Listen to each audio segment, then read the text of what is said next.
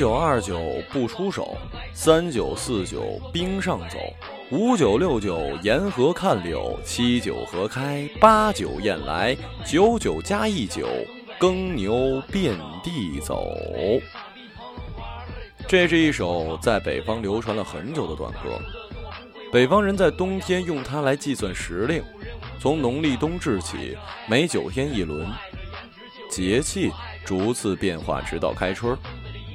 过去的北京人会在这段时间画99消寒图，冬至前画一幅有81个花瓣的梅花图，但只是勾线不上色，从冬至起每天给一片花瓣上色，81天后梅花图全部完成，春天也就来了。20世纪的最后一个冬天，我是在北京度过的。那时候我住在城南的一个胡同大杂院里，这个大杂院和北京的很多四合院一样，曾经是一户人家的院落，如今住着7、8户人家。胡同外面看起来大树环抱，灰瓦飞檐的院子，里面其实拥挤不堪，院子里所能用的空间都盖起了房子，狭窄的过道里堆着半墙高的蜂窝煤和冻白菜。下班后自行车铃、锅碗炒菜声在煤烟中此起彼伏，结着冰花的窗户里，邻居说着自己家的家长里短，你想听不见都不行。我住在院子的最深处，一棵大树下面的小屋里，我的房东是位40多岁的大哥，姓那。第一次听到这个姓，我觉得挺奇怪，但也没有多问。后来熟悉了才知道，他的姓就是叶赫那拉的简写。知道这个来历之后，我给家人打电话时对他们说，我在北京挺好，现在住在慈禧太后的亲戚家，你们可以放心了。胡同里有些人说的北京话特有，就像嘴里加了块吉他效果器一样，很多词儿滑溜溜的，听到耳朵里还没反应过来，它的意思就滑走了。但那哥说的北京话不太一样，他话不多，语速也很慢，嗓音好像是来自他身体很深的地方，沉沉的，但每个字儿都清清楚楚。每次在院子里遇见了那哥，他总是远远的就停下脚步打招呼。他站在那儿，语气神色都是平平的，但眼睛里却是闪着某种光芒。我看着他心想，他家肯定藏着什么很值钱的玩意儿。那哥不工作，也没亲人，独身一人，靠租房子过生活。和他最亲密的就是他的几十只鸽子。胡同里很多人都养鸽子，下午院子里静悄悄的，就听见鸽子在房顶咕咕的叫。那哥的鸽子在胡同里很有名气，因为他们都是来自于荷兰的外国鸽子。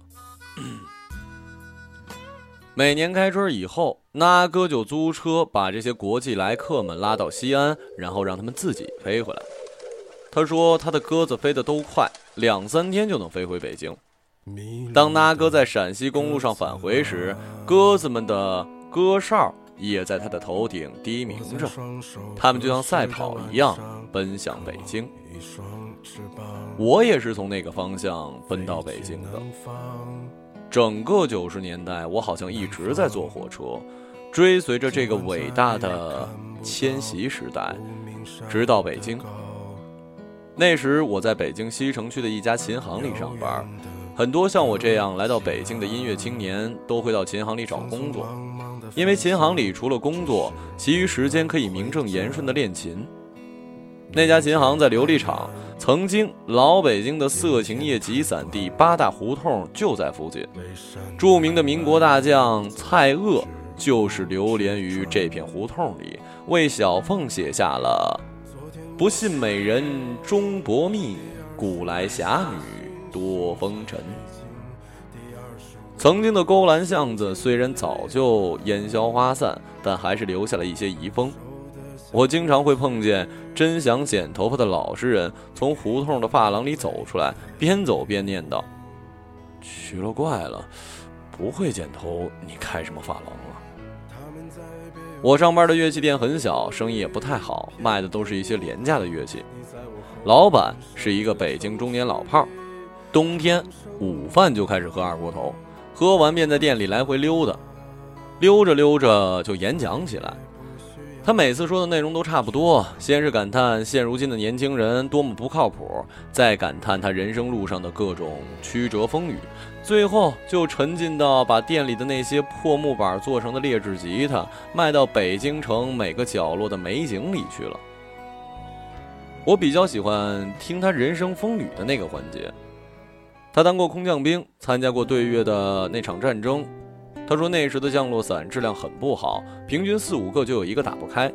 每回空降他们都要紧盯着另一位战友，一旦自己的伞打不开就拼命地抱住那个战友，靠他的伞降落。而这个举动的结果就是经常有倒霉的空降兵身上的伞拉着2个人落在地上，最后双双摔成了重伤。那场战争的最后阶段变成了2个国家的口水战，双方士兵驻扎在中越边境线的2边僵持着。时间久了，双方士兵开始相互取乐，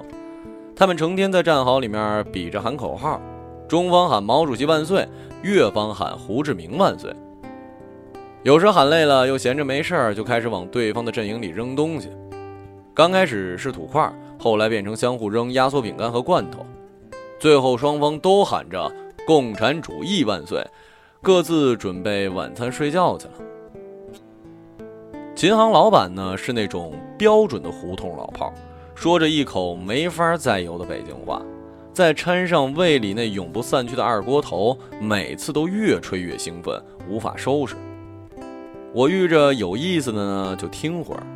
其余的时候抱着吉他不出声的练音阶，脑子里放空着，四处神游。北京有一句老话，春困秋乏夏打盹，睡不醒的冬眠夜。这家琴行的气质是注定走不到21世纪的。我和这些劣质的吉他晒着20世纪的最后一轮太阳，空气里弥漫着一股很没出息的气氛。有时我会找借口躲在琴行的库房里睡觉，把自己埋在一堆乐器里，谁喊我也不答应。我的随身听里放着那会儿还叫诅咒的左小诅咒的歌。清晨娇媚的阳光求起农场看报的杂工，门前的玉兰花粉粉着王老五的双唇，有一只狗用忧郁的眼光在寻找它走失的主人。因为这首歌，我去故宫的红墙边看了据说北方仅有的几棵玉兰树，几乎和故宫墙上的琉璃瓦齐平。来年春天它就会开出传说中的玉兰花，目前只能看到光秃秃的硬撑着富贵的身段，大冬天的立在长安街边上。从琴行回家我要走半个小时的路，北京的风很大，吹在脸上就像针扎一样。生活有时候就是在跟你开玩笑，你要的明明是一个笛子，可他却给你一双筷子。但我喜欢北京冬天的寒风，因为这寒风是催人奋进的，能让我从8大胡同那股没出息的气氛里醒过来。大院的邻居们都在说着关于下雪的话题，空气干的四处洗静电，大家的嗓子都开始发疼，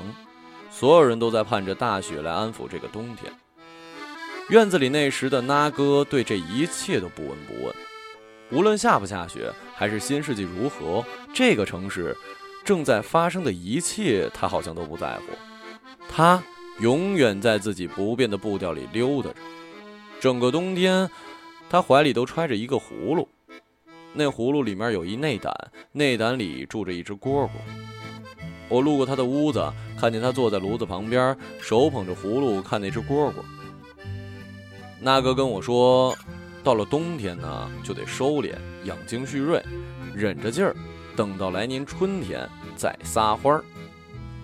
但自己一个人闷着也很没意思，就养个蝈蝈在怀里解闷儿。蝈蝈不能见冬天的风，所以不能随便给人看。小心地照顾着这个蝈蝈，其实就是照顾着自己，养着自己的元气。蝈蝈没见着寒风，人肯定也没冻着。听他这么说完，我明白了，为什么我总觉得他家里好像藏着什么宝贝。20世纪即将结束，我还在北京的琴行里上着班，琴行老板还在用他那瓶二锅头兑出来的北京话给别人推销他那些破木板做成的劣质吉他。老板是个好人，战场上他一枪都没开过，也没遇着打不开的降落伞。他依旧在喝得差不多的时候，从他的柜子里取出一个盒子，眯着半醉的眼睛给观众打开，说：“二等功啊，真正的新疆鹰吉他，北京兵还真没几个拿到这套匕首回来的。”我只要有机会，还是会躲在琴行库房的琴包里睡觉。我的随身听里换了胡麻个的歌，人人都有一个小板凳，我的不带到21世纪。没出息的久了，人也会发疯。我的反应是，某天我在库房里睡觉，突然一个纸箱子向我飞砸了过来。我抬头一看，是琴行里和我关系不错的同事跟我开玩笑扔过来的。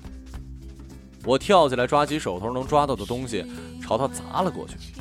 强壮的同事躲了几下，发现我不是开玩笑之后，冲了过来，把我打了一鼻青脸肿。再然后，我借着自己惹出来的愤慨之气，永远地离开了那家琴行。北京诗人尹力川说：“北京一下雪，就变成北平了。”大雪终于来了，它覆盖了整个北京城，覆盖了那些日渐丑陋的房屋街道，也覆盖了世纪末愈演愈烈的残酷现实。后海上面的情侣在雪上散步，大爷在凿冰冬泳，我坐在湖边的石椅上。远处的树林里传来悠悠的惊呼，那声音带着100年来的抑扬顿挫，在灰色的天空中划出一道细长的曲线。他提醒着我，在这座城市的深处藏着某种和我心意相通的能量，他从千里之外把我吸引到这里，他会陪我度过这个冬天，直到大地回春，河开雁来。像夏日的微风，像夏日的微风，你若是要嫁人，不要嫁给我，因为我和你一样要的太多，除非你的大力又全部失去，像持平的石头，像持平的石头。